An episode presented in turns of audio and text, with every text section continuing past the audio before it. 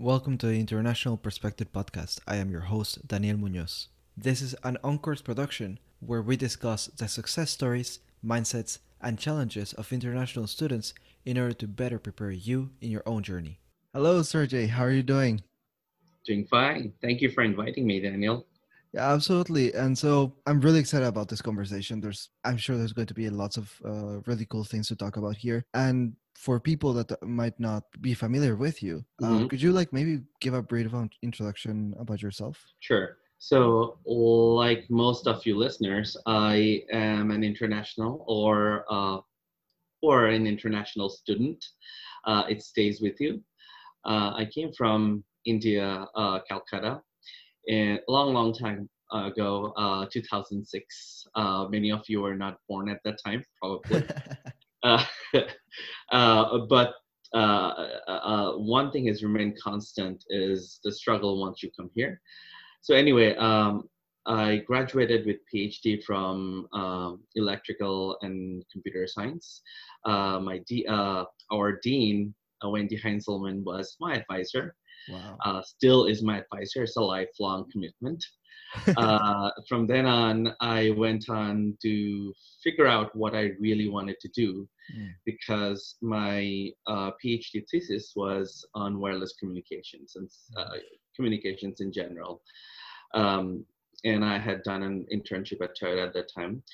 Um, so I worked at, I had my own startup first in Buffalo, uh, which I did with a friend of mine who um, is a Navy veteran and uh, was doing that for his entrepreneurship uh, class. It was actually very successful, and I was scared that it will take away from my research side, which I wanted to keep myself valid. Um, so finally, we decided to uh, shell it, although it was uh, showing promising results. Uh, and it can be like a drug. Let me tell you one thing. Uh, mm-hmm. be careful if you step into an entrepreneurship stuff. Anyway, so after that, mm-hmm. I decided to um, do autonomous driving because in 2015, um, 2013, 2014, it was try- starting to uh, pick up. And me having been interned at Toyota, it seemed like a logical step. Mm-hmm. And all my tools were there. Um, my advisor uh, Wendy always says uh, that you know PhD is like um, uh, is like a project. It gives you a certain tools, and it's up to you how you use that bag of tools. Right. So PhD is not really a degree. It gives you uh, a skill set, and don't be afraid to use it. And that's what I convinced myself. And then basically I spent four years at Ford. I was very lucky in the sense that I was selected by, uh, interviewed by uh, the chief engineer of Ford himself. Mm-hmm. And um, so I had direct contact with all of um, him all the time.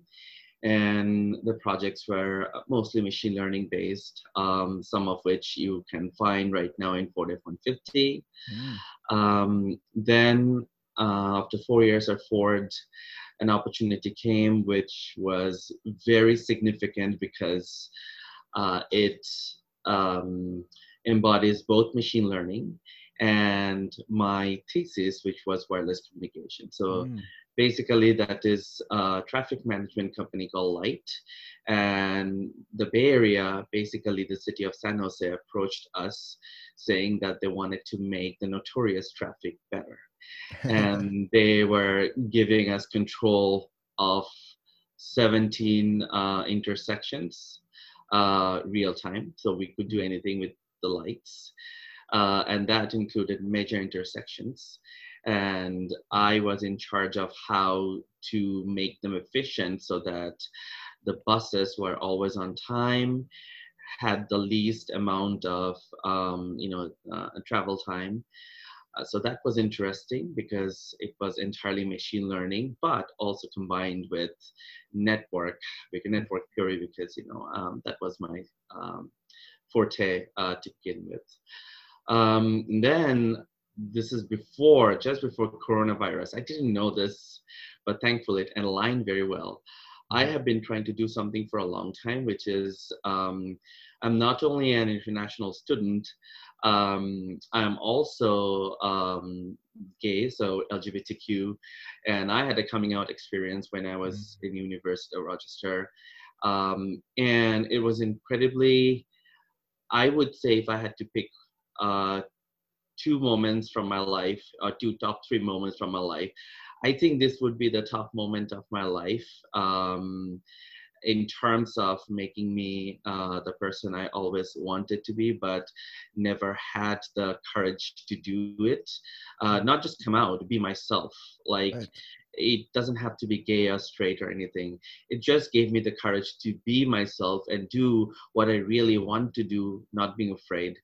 And um, the journey that started um, in 1997 and ended in 2027 when I realized what I wanted to do. Uh, 20, uh, 2007, so 10 a, decade.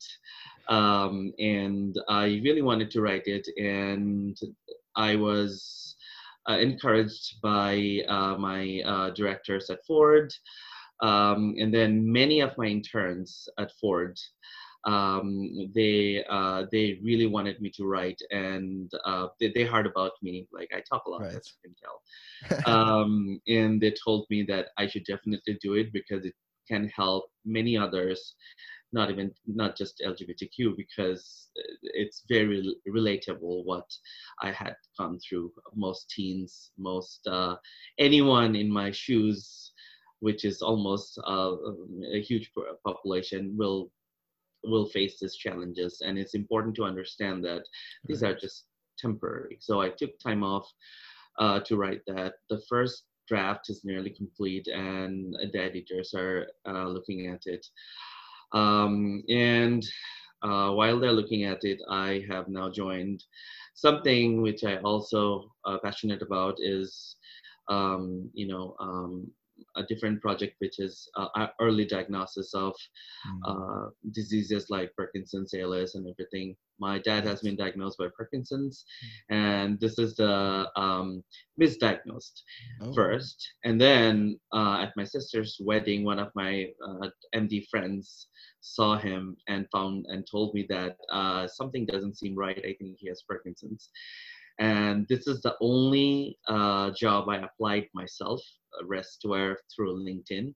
Uh, mm-hmm. They reached out to me and I got it. And um, so far, so good. It's new, but I really like it. So that, right.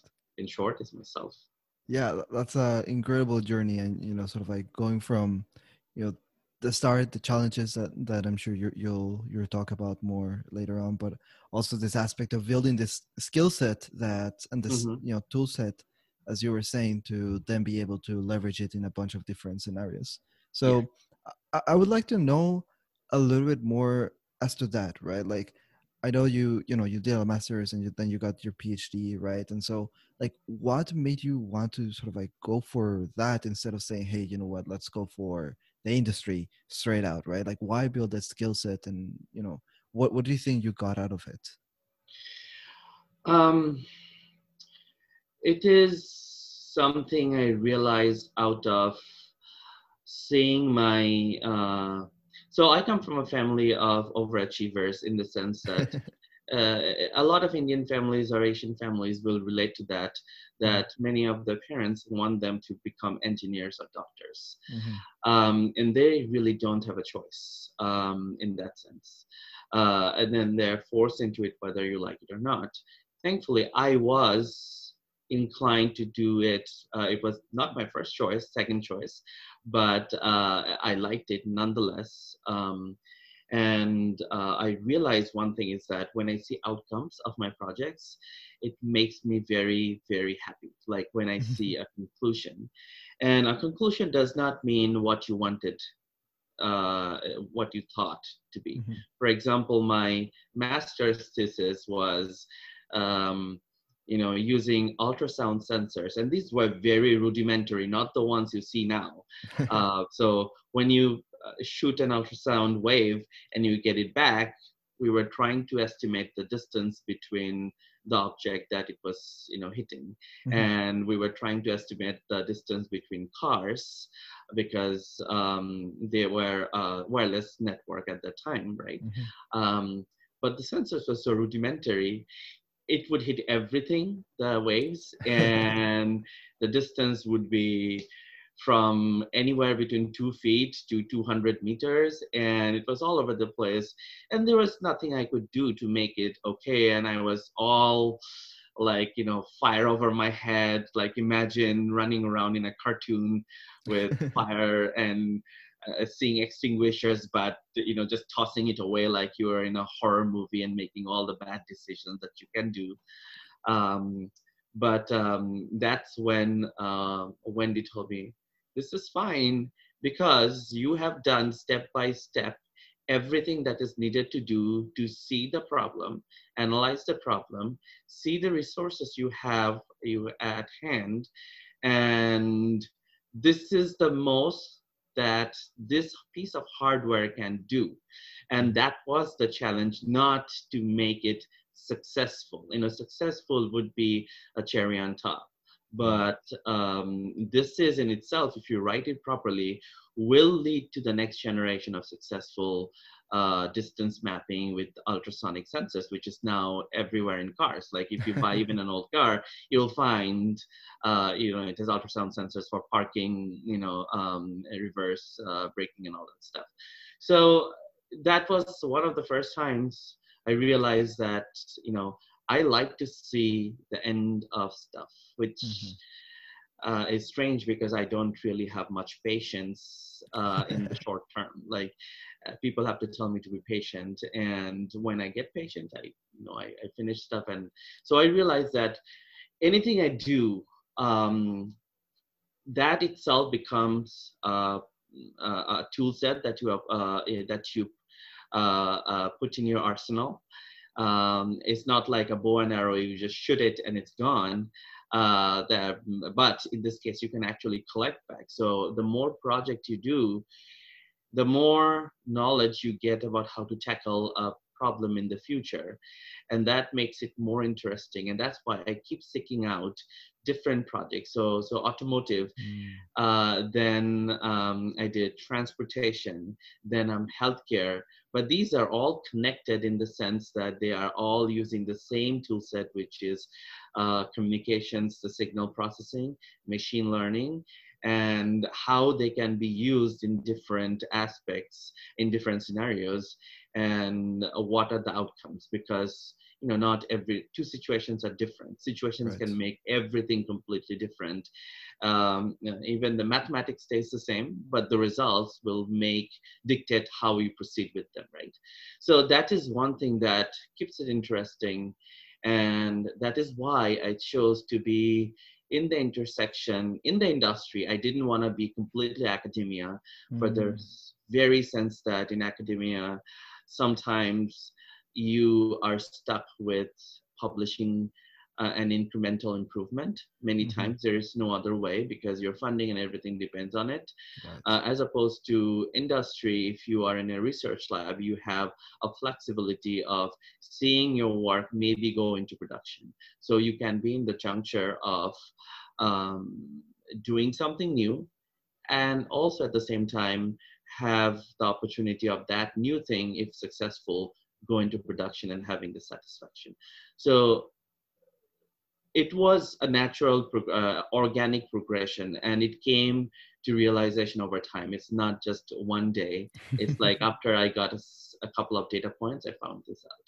That's how it happened. Right. Yeah. No, that makes sense. And you know, kind of like if you, you know, if you, I mean, and I feel like you might have faced this already, so that, that's kind of like why I'm bringing this up. You know, if you were like talking with some some student, right, and it's kind of like trying to to figure out, trying to decide, uh, hey, should they go more into like this like industry aspect of things, or should they go more into this like Mhm. research side of things, right? Mhm. Uh, what are those sort of things that, that you might tell them to, to to look out for and to find personally so that they can know how to make that decision? Yes. And that is why it's super important to um, do internships. Mhm. Um, you know, now you're we are afflicted with COVID.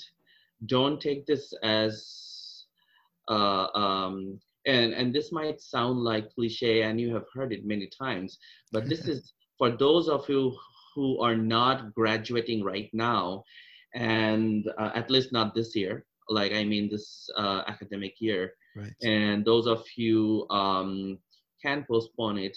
I would say take extra credits, uh, take an internship, um, even if it is remote. Uh, get your hands dirty, see what it is. Don't think about the outcome because at the end of it, um, you can still write on your resume that you had an internship. Mhm. Internships are short, three months or six months at most, right? Right. uh, you can extend it but it is a huge thing for um, employers whether it is in industry whether it is you're going for academia or a postdoc or grad uh, you know uh, phd it's a good thing that you have a variety of experience because in both cases you need to build up interpersonal relationship. You need to communicate. Those things are honed when you do the internship at the least. The added thing is like i said if your project is successful right? So to get a taste of what you like best what what is the tempo or the pace that is right for you and not what others or your friends are doing or just because your friends are doing it it is not so and Mhm. this is very important to understand that your friends or who you hang out with uh, does not uh, a very different person when it comes to actual your uh, uh, what you need to be successful everyone every person is different. Even your sister or your brother will be different. You may have more in common with the person from other side of the globe than your own family members when it comes to giving yourself peace uh, of mind and being happy and you know uh, content of what you're doing. So i suggest uh, if you are doing if you are just taking master's courses uh, i would suggest do um, research project where you collaborate with others. Reach out to different departments where you have cross-functional uh, collaborations. Like for example in engineering you can always do biomedical reach out to biomedical engineering. You can go to strong hospital. Um, they have many projects which require uh, engineers help and that mm-hmm. way you can also broaden your horizon where you can use your tool set right?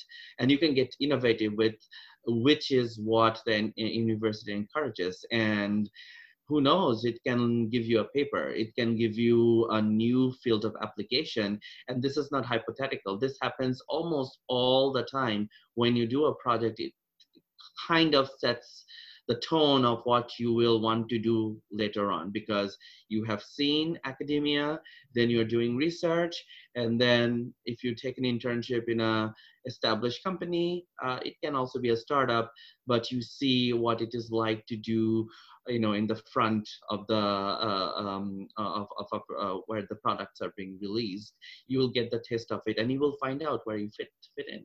So try all those things and this is the perfect time. They're even letting you be remote.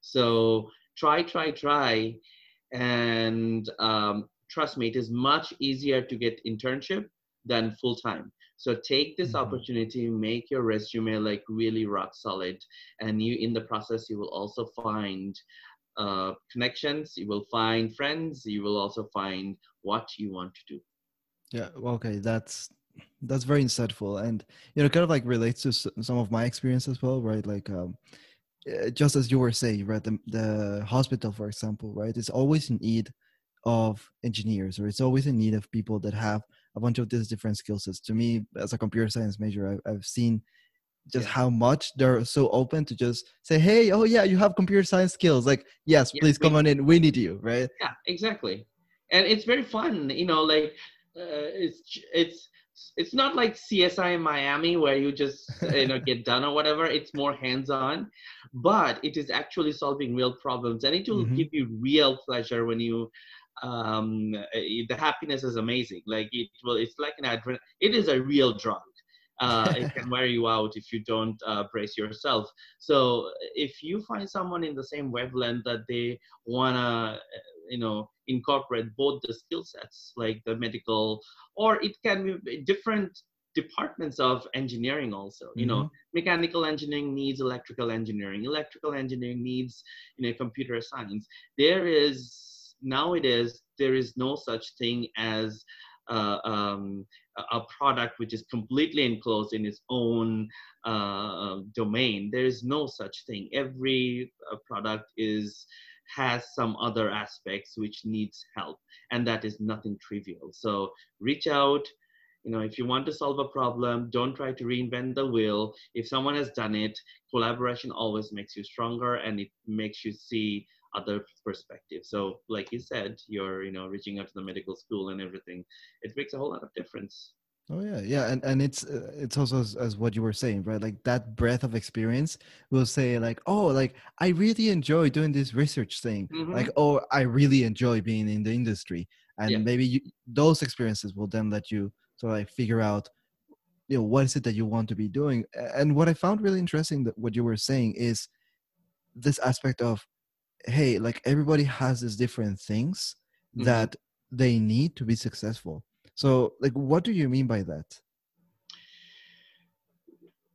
so the everybody so not everyone wants to do what the sea is um, is going on for example uh, when i was this is nothing against the company i'll talk about uh, i used their phone which is iphone okay Right. and uh, everyone wanted to join apple Mhm. and I understood that it was very tough to get in. Um, I now know how to get in, you know, and I'm pretty sure that if I interview now, uh, it's not an ego. I now learn from failures that Mhm. you know you can do it.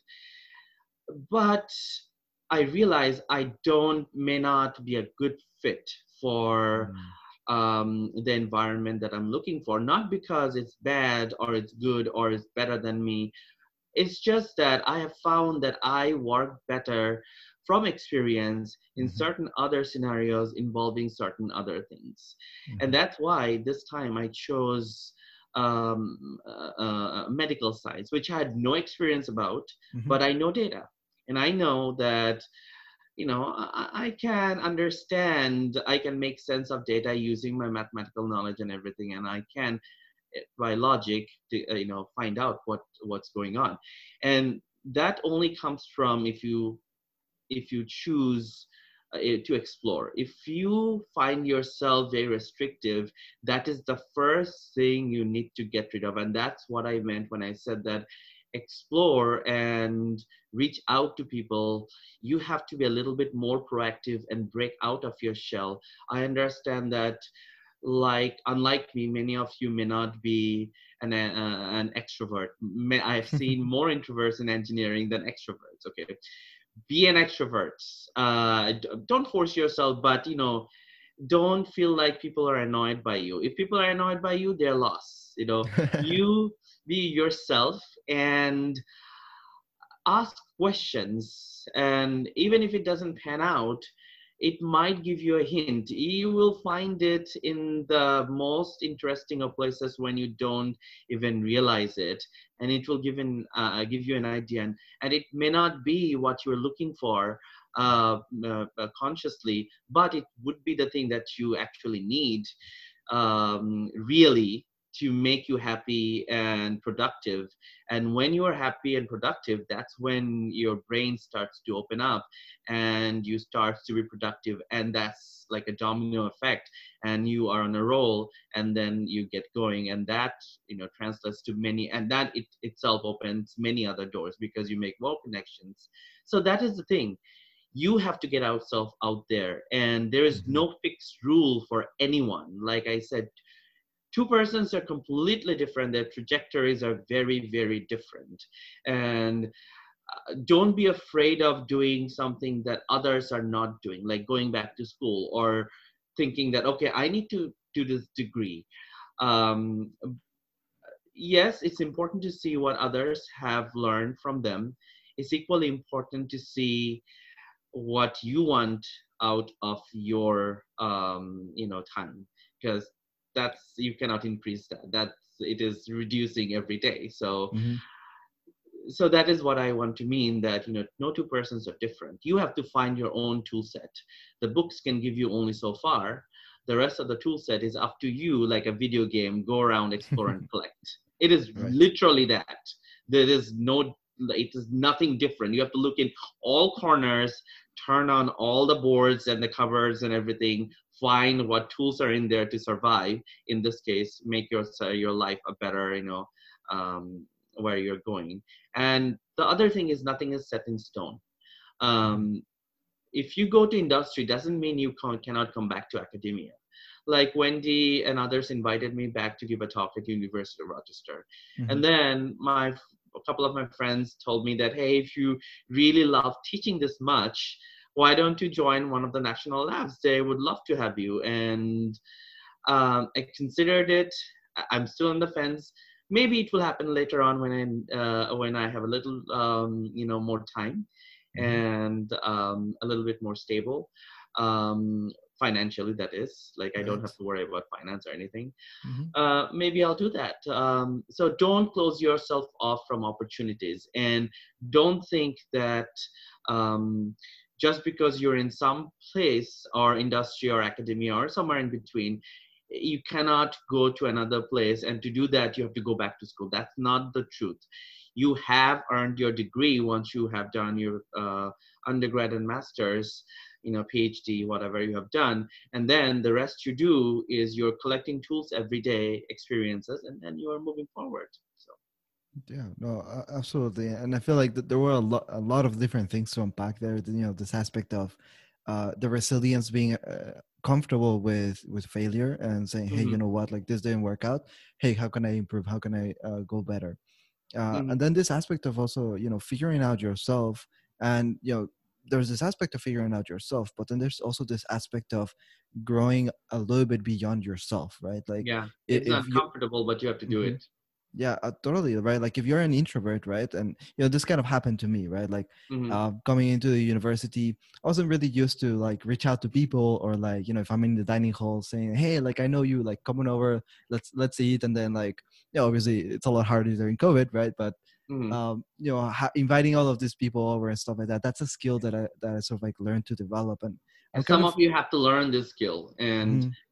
uh, although i'm an extrovert i have to tell you that before i came out um, so you know this is this is because of my situation but um, i would say a lot of people will find themselves in the same situation not because of my um, being gay but many other Mhm. things. They may be naturally introvert you know. Right. Uh, i had to be introvert because i was very con- conscious about you know oh, well what, what if people finds out. So i was shy and my actual personality which screamed to reach out to people would not let me do that Mhm. and so it was a, like a strained not spontaneous reaching out right so Mhm. once i uh, uh, i got rid of the burden and i tried to reach out and it was not perfect but it was more sincere and that way i made more friends uh, actual friends who would stick by me and and it,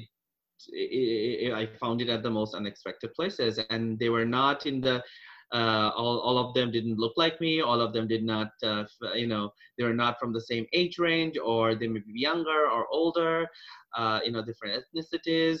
But at the end i know i can count on them. And this is the other thing which is networking. That's another thing Mm. wendy taught me is that as bad as it sounds not everything here or around the world is done by your merit. You will see people whose merit is far greater than you reach nowhere because they are not reaching out. Because Mhm. who else is mother teresa you know uh, reaching out for people and helping them? Not many you know. You have to make that journey yourself and i see a lot of people a lot of kids stuck there and um, now I consciously make that when I do uh, mentor interns, I actually reach out to them and they open up, and that's why, you know, um, I I decided to do this podcast.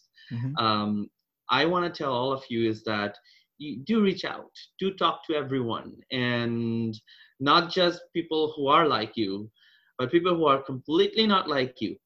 And that will open doors to something which you have not imagined.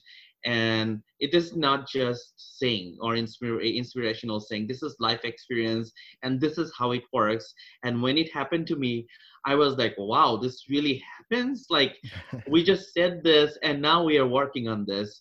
I'm like this is like in the in like what happens in the movies like hey just just do it. And i just did it. Hey just let's move move across the country I couldn't even think before that, you know, moving across the country, uh, would be uh, you know a, a, possibility. But one day i just got fed up. I'm like i am fed up of looking jobs here. I'm gonna look jobs in silicon valley. One day i reached my breaking point and i looked and i immediately applied in five seconds which i procrastinated for two years. Mm-hmm. and that's set the ball rolling. So make sure that point comes to you you know and that will open up everything this for me this was a job search there were many other cases where it involved people like my friend Vincent coming up to me and saying, "Hey, do you want to do a project with me for my entrepreneurship stuff?" And it became a actual successful uh, company for a while. Mm-hmm. So do it.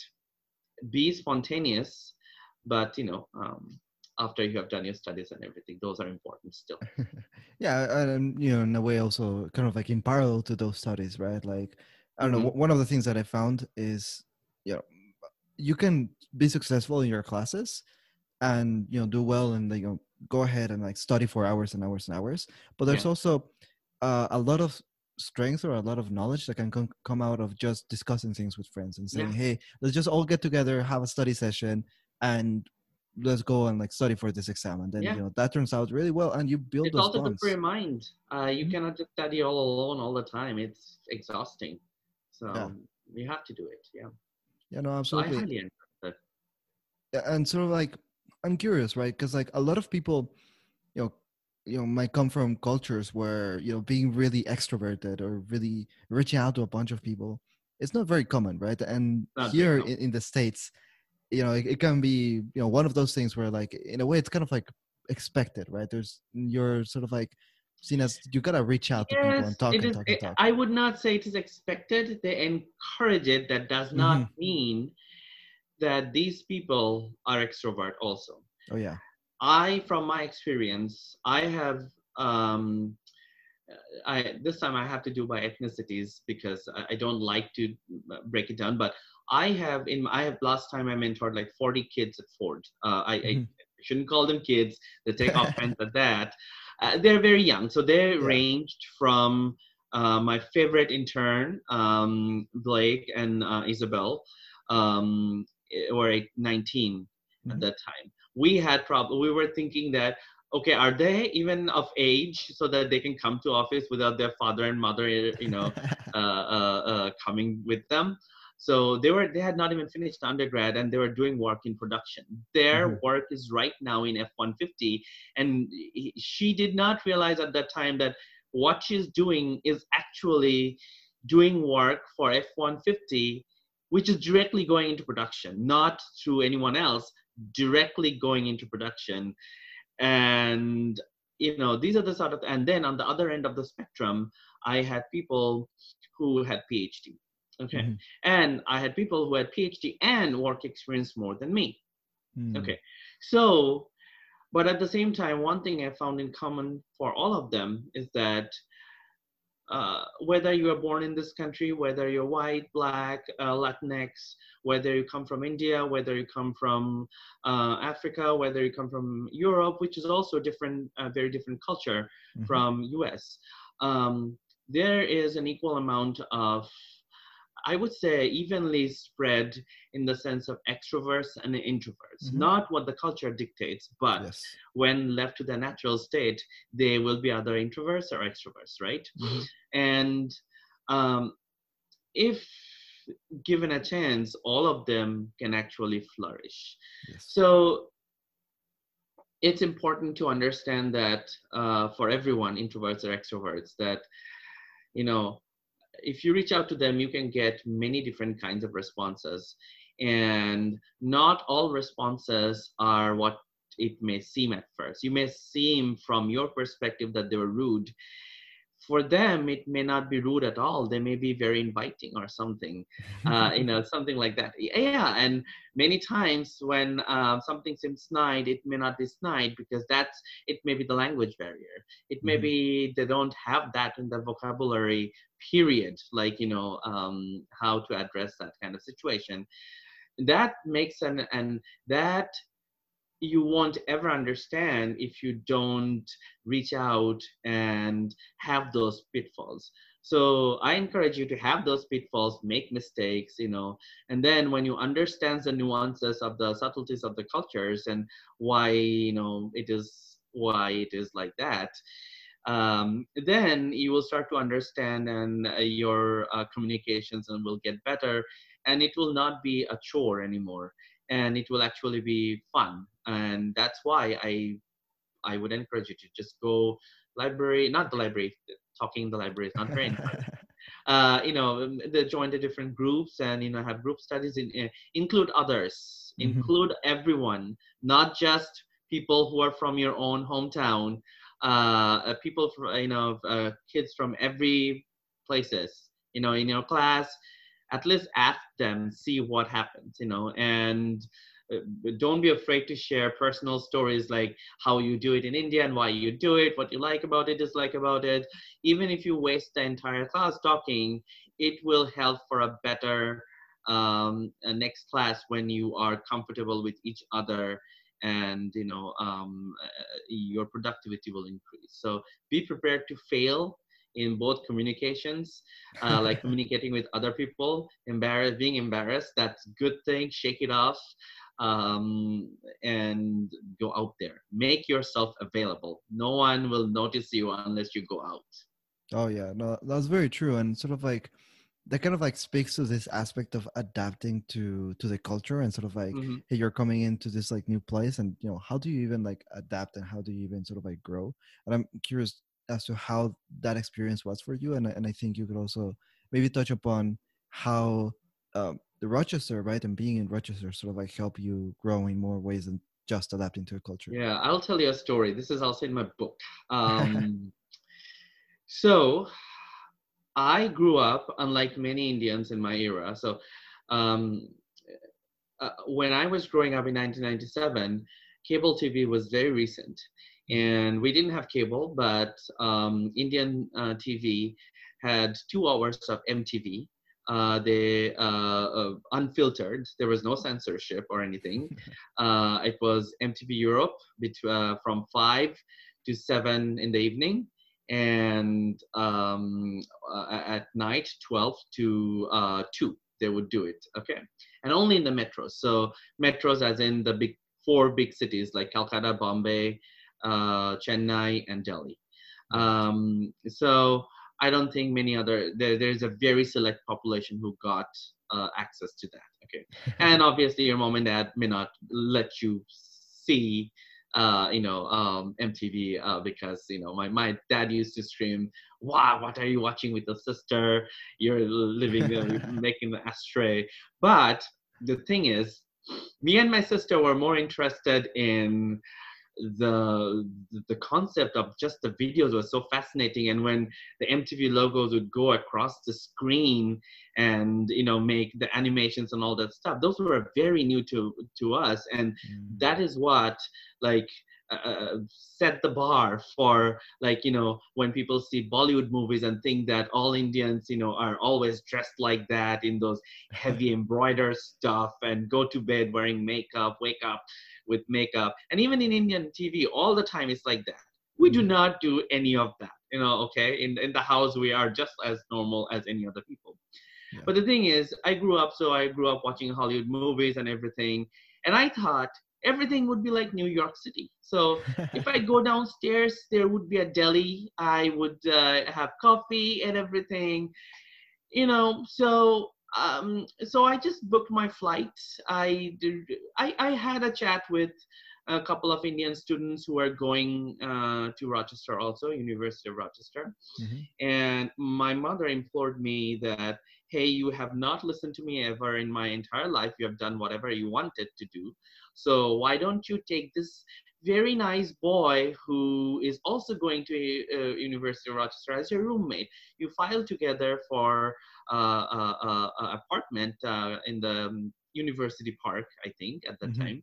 Uh, I think it still is University Park. It exists. Yeah, I'm pretty sure. Yeah, yeah, yeah yeah um and um and i'm like okay fine you know turns out it was not the right thing to do uh i didn't get along at all with him we had nothing in common except we come from the same uh country right. and zero commonality and um but you have to start somewhere so i learned from that that you know it's and then the other thing i noticed was oh the first day i have to tell you about the first day. This is why it's important to plan ahead is that um I didn't take advantage of the uh, the different students uh, association that exist. Mhm. it's important to take help of them you know um, they can lift you for, uh, upwards i thought that you know my, my notion was okay i will come and you know what? We will just order stuff and it will be fine right?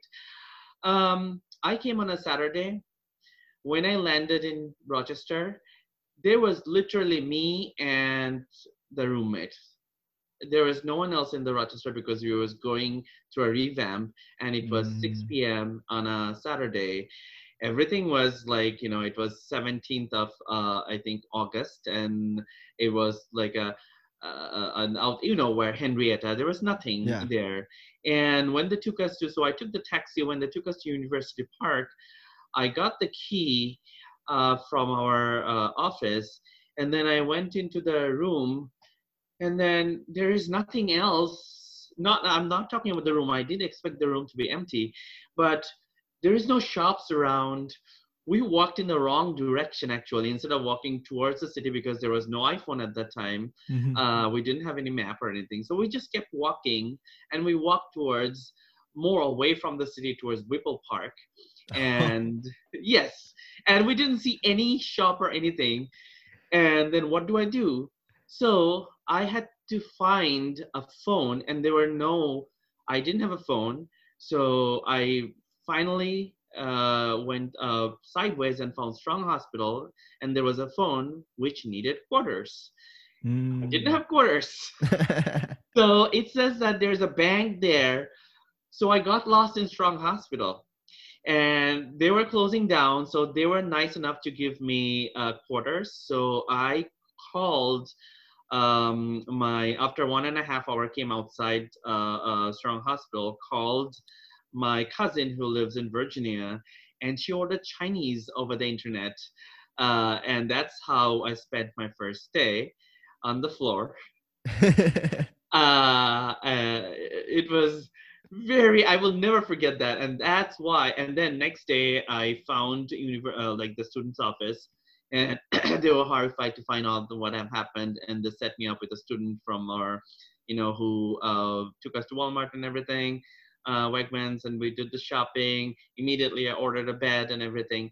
So first you do take help of your um, you know whatever country you're uh, coming from. Reach out to associations. Now because of your phones and everything many things are much more accessible. You can vet them. You can have your own house. You can have all those set up so that make sure those are set up before you go so that you don't land into problem of being you know uh, uh not no nothing to eat or bathroom whatever it is. Oh, simple yeah. things we take for granted. It's not new york city. If you're going to new york city it's different. Going to any other town is different. New york city is not representative of united states. Um, anyway so after that once you're settled in and you have your room you have your bed you have your clothes and you have your you know cooking utensils and everything reach out to your classmates like who are gonna if you're a phd know your peers from different countries um, uh, find out i would say this is one of the most important things. I would say find out groups on your campus which does things other than just, for example, me as a Indian, everyone would do what other Indians would do. and I felt very, very suffocated for that because mm-hmm. me as a person, I just wanted to explore and I wanted to talk to everyone, not mm-hmm. just, you know, because I had a rough my my my roommate was bengali but we had nothing in common like mm-hmm. i did not literally speak his language in the sense that if i told him i don't know if you have heard about the band tlc he had no idea what tlc is mm-hmm. i didn't know what he was talking about he didn't know what i was talking about and he thought and so it was it was not uh, i had nothing in common and he was not very communicative so you know it doesn't mean that the person who is next to you can be your friend it could be your friend but you need to explore. So that's how i started to reach out and then i went to different clubs and everything. And you know went to um, our, our rochester's Gaylands and everything and started to things started to open up and that's how i started to make up my network. And guess what? The that is the network which later on supported me get my fit into the industry mm-hmm. and help me through um, everything. So that's how you find it. I mean, you will be very, very uh, surprised what those simple steps of going to these different places can help you. You know, yeah. just take the flyer off the you know that is on the board. Do it. just go there. What's the worst that can happen? Yeah. It's like, oh, this sounds interesting. Like food yeah, that I've never tried. Like, oh, let's just it. go. Just take it. Mm-hmm. Take it. And the, the, one of the biggest part is uh, of um, uh, coming abroad. You are here to get education, and mm-hmm. that education does is not just the books. You're coming here for a reason. The reason is you have to um, expand beyond what you have seen, and that mm-hmm. can only come from examples. We learn by examples, just as mathematical models of AI. They are learned by examples. So those examples are right by you. So don't just pick the person who is exactly like you. Pick a person who is not like you. And it may not go well, but there are chances a few of them will go well, and then there is no looking back. So mm-hmm. do it. Yeah, and I, and I feel like being comfortable with like, oh yeah, I reached out to this person, we kind of talked, but you know the vibe wasn't quite there and then just being able to just go and reach out to more people i feel like that is a, a very crucial step. It doesn't mean that you don't have to be yourself. Mm-hmm. that is what you're bringing to the plate uniqueness right? Yeah. you can also t- teach them about yourself and they can tell you about themselves. It's a mutual learning and it's like seeing um, iphone for the first time because I got the pleasure of that. You guys grew up with that. So I know when it first came out, I was in line, and when I first got to see it, uh, it's a new something new mm-hmm. uh, that no one has ever seen before. So that is something that will happen every time, and trust me, that gets rarer as you get older in life. So this is the right time to do it to expand your horizon and see how many different things are out there because later on you may not get the opportunity to do so. Right. No no absolutely. And you know as you're talking about this right i'm i'm curious right? You're you're talking about okay reaching out to a bunch of people reaching out to a bunch of different events like oh there's this mm-hmm. interesting flyer let's just go there. Um, mm-hmm. I, am guessing you know you might be like bringing along some friends. It's like yeah. oh like oh like i don't know what that is. It's like let's just go. Um, yeah. but you know as you're talking about all of this i'm curious like how was how was this um this process for you? Because I, I know you also you also mentioned how being in rochester was very crucial to to your growth your personal yeah. growth. Uh and so i'm curious as to how that you know came to be and how that helped you being in this environment. So first of all rochester is a very welcoming place i would say. Mm-hmm. it is. Um the country right now is very divided. Um, and I'm saying as a US citizen right now, um, mm-hmm. who has been uh, uh, living in upstate New York, in the, where I'm the only brown person, but no one else sees me like that. Um, mm-hmm. you know, so I understand. So that is the part of my life. Like I go, you know, I go on canoeing with bunch of uh, six pack of beer uh, you know, with all my friends, and that may be relaxation. And some people, sometimes my friend took me hunting. I never wanted to hurt one fly in my life. I like, I didn't want to do like, you know, we had a pond, we had, uh, you know, a lake for fishing. I never went there. We owned it. Never mm went there because I didn't want to see a fish being, you know, killed or whatever. Mm-hmm. Then I went there something I like, something I didn't like, you know, but it was an eye opening experience. Uh, but now it is in a very divisive state. Okay. Mm-hmm. But that is not always the case. I would tell you one thing for sure is that people in general are want the same thing. They want a, a good future for themselves, all of mm-hmm. them. Yeah. And in general, people are kind, I would say. Um, people are generally kind, and you may not think that because um, we have so many so much differences in culture and everything and that's why i encourage all the time to understand what kindness means in different you know and then you will see at the core it's the same mm-hmm. um, so uh, to come back to the question you know what um, you know um, you wanted to ask me about um, how uh, what are the uh, challenges I faced or whatever. Uh, yeah, a little bit of your challenges and then the growth that came along with it. The growth that your experience. Up, right? So first thing that you should know that you should think that you should give them the benefit of doubt before assuming anything. Rochester mm-hmm. is a very liberal place. You are in a very good uh, uh, place, uh, much more welcoming than many other parts of the country. Um, so don't be hesitant to reach out. Um, that's the number one thing. And when I was coming out, I was um, scared of many things. Mm-hmm. One was being judged, you know, one was, and the other thing that was suffocating to me was, um, so this is nothing against uh, any ethnicities or uh, minorities or international students. You know, we all come from cultures where we are taught to mimic them without understanding what it actually does to other people, right? Mm-hmm. So traditionally, gays and LGBTQ people has already always been subjugated and you know uh, derided. So I was always scared that might be the case, and. Since I was shielded from everything when I was uh, in India, because you know I was in the closet, and mom and dad always treats you like they're you know they're you know your blood. So I didn't have mm-hmm. to face any of that at home.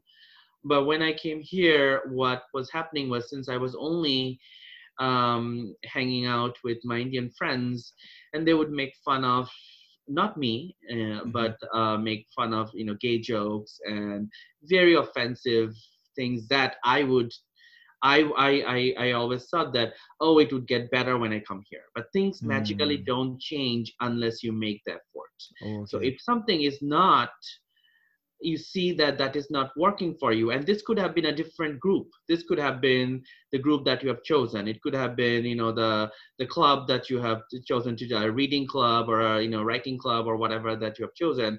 That could be extremely homophobic or whatever it is. Or it could be very liberal. Doesn't matter if that environment is not good for you don't stay there you know? Mm-hmm. if you feel that way you try to you may try to tell them hey i am this or uh, um, it it may come from the fact that you know you do your tradition in a certain way and that is offensive to you when you say that or whatever it is.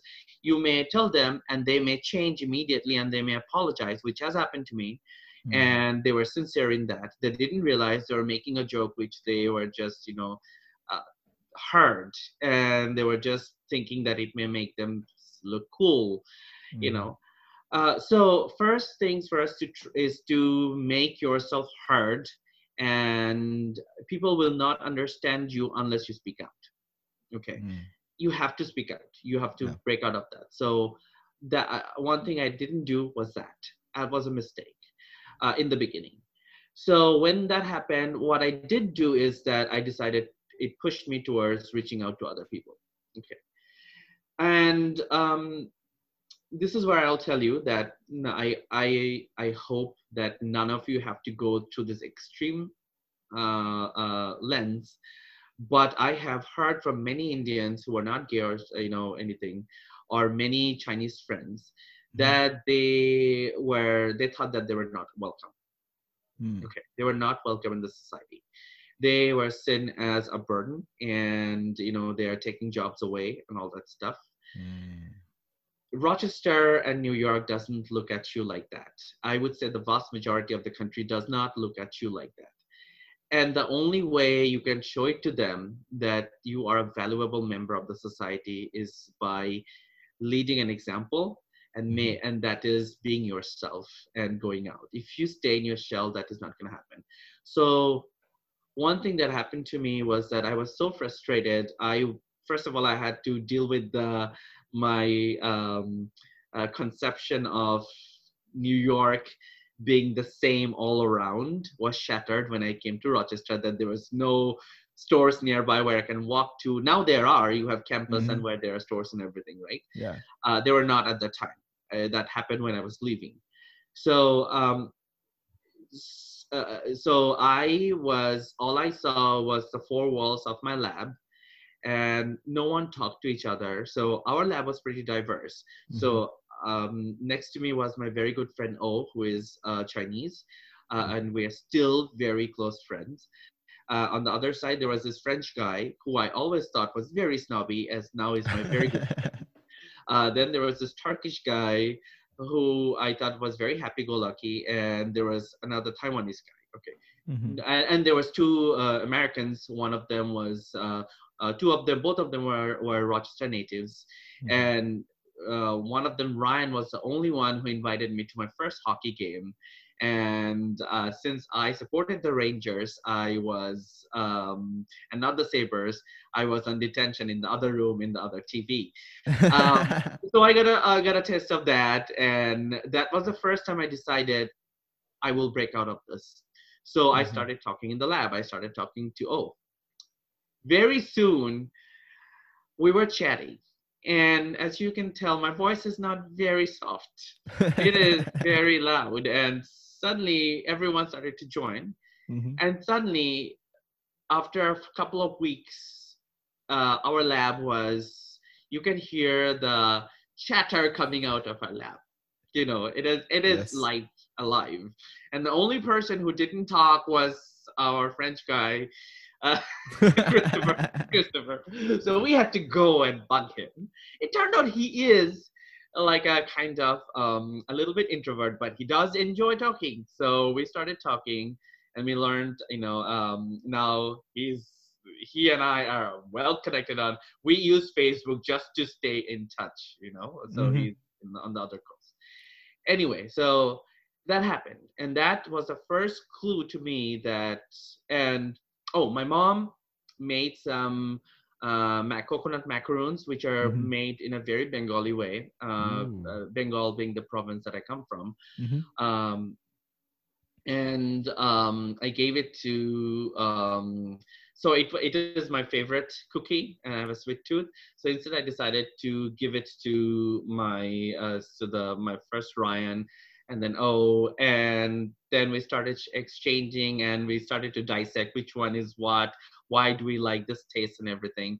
Mm. um, and why someone has uh, this kind of taste you know so we started to explore different kinds and we were not shy about uh, you know speaking out we realized we had reached our comfort uh, zone okay so this is one good thing and that and at the same time i had i was i didn't know how to get out of the toxic environment that i was in where i was listening to the gay jokes all the time Mhm. and it turned out my best friend there also uh, who i was out to i was the only person he was the only person i was out to Mm. um, told them and they were making fun of me and it didn't go well and um, you can find it now on university of rochester's campus news uh, that i tried to jump off of the highland um, uh, the, the Hylan building ninth floor the window that you see by the elevator is the window that i broke um, I I would have jumped off, um,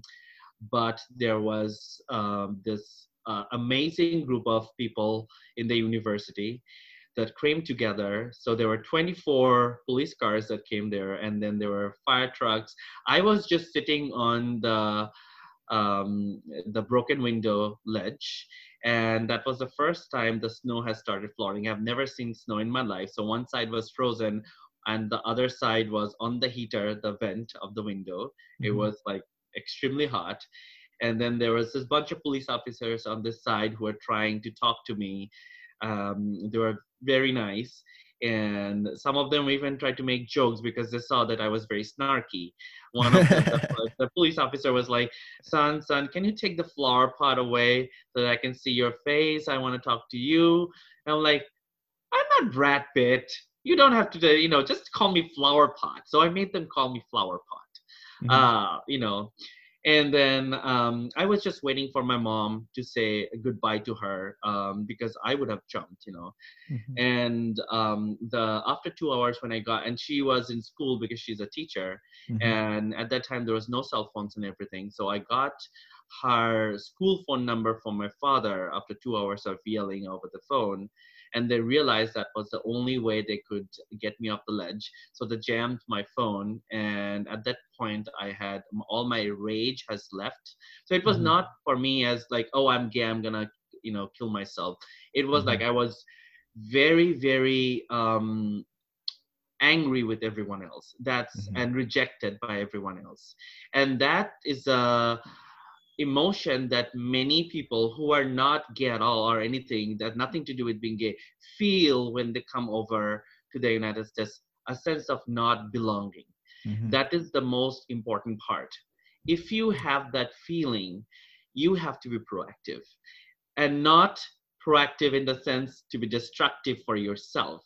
Remember if you're destructive you will not see the uh, you know the the next step so mm-hmm. the best thing that happened to me is when i came off the ledge and i realized every um, this is the first thing that happened. Many of you may not know that there was a plane crash in Buffalo uh, where um, a plane took off from Buffalo, I think, and it crashed in, in a neighborhood and killed the, um, the occupants in the room uh, mm-hmm. who were in the, watching TV and i didn't think much of that except that it was very nearby and it was like you know uh, you, you don't get to see the aftermath of the accident right mm-hmm. but when i was when i came down the ledge some lady was crying and she came and hugged me and she turned out to be our uh, coordinator for housing for university of rochester and she said that she was um, her two brothers died in that plane crash and i am just like i in every mannerism and everything i am like their brother her brother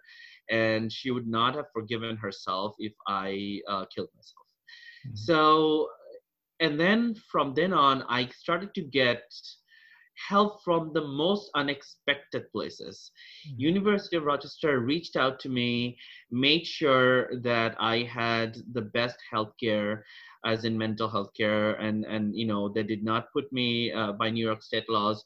I could have been in a psych psych ward for a long time. You know i could mm-hmm. have my visa revoked. I could have been but none of that happened.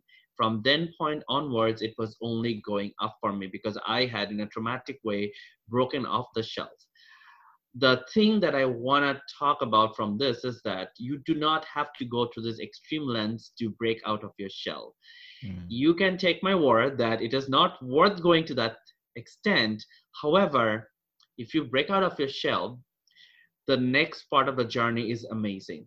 You will have failures, but people will reach out, and people who you thought were uh, condescending or you know or, or, or not polite may turn out to be the person who is actually very sincere and will help you in your hour of need when no one actually helps you. So keep an open mind, reach out. Yes. That's my mantra, and it applies to everything. And it applies to your growing process and growing out of and adjusting to this also.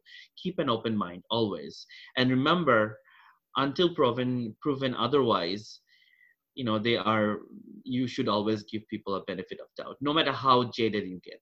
So that's mm-hmm. the gist of this. Okay? Wow.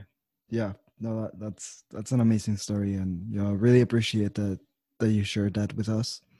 Um oh it's it's, it's a pleasure. If, if, if i cannot help someone i mean uh uh funny thing about it is that um once I came back to the to join University of Rochester after taking three months of break, I met our I think uh, Mark Bocko is is it still the uh, uh, uh, Department of Electrical uh, and Computers. He could be. I don't know. He Yeah, I don't know. he was a chair at that time, Mhm. and he told me, "Do you know it was eight thousand dollars?" I'm like, I have to pay eight thousand dollars. You And I'm like, I'm joking, and I'm like, oh, okay, because I don't have eight thousand dollars right now. I just have a, you know, you know, I was so naive at that time. You know, uh, it's Mhm. okay. Be that. You know, be vulnerable. Um, you will realize who are your friends, and they will check up on you.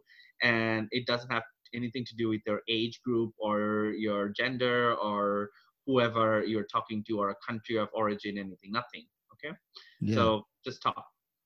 A- a- absolutely, and and it's that aspect, right? It's that that aspect that you can find a lot of of support and, and solace in other people, and hmm you know, sometimes it's the the unexpected people, you know, people that you might have not um, thought thought about anything, and also at the same time, there's people out there who might be going through things that you don't even know about, right?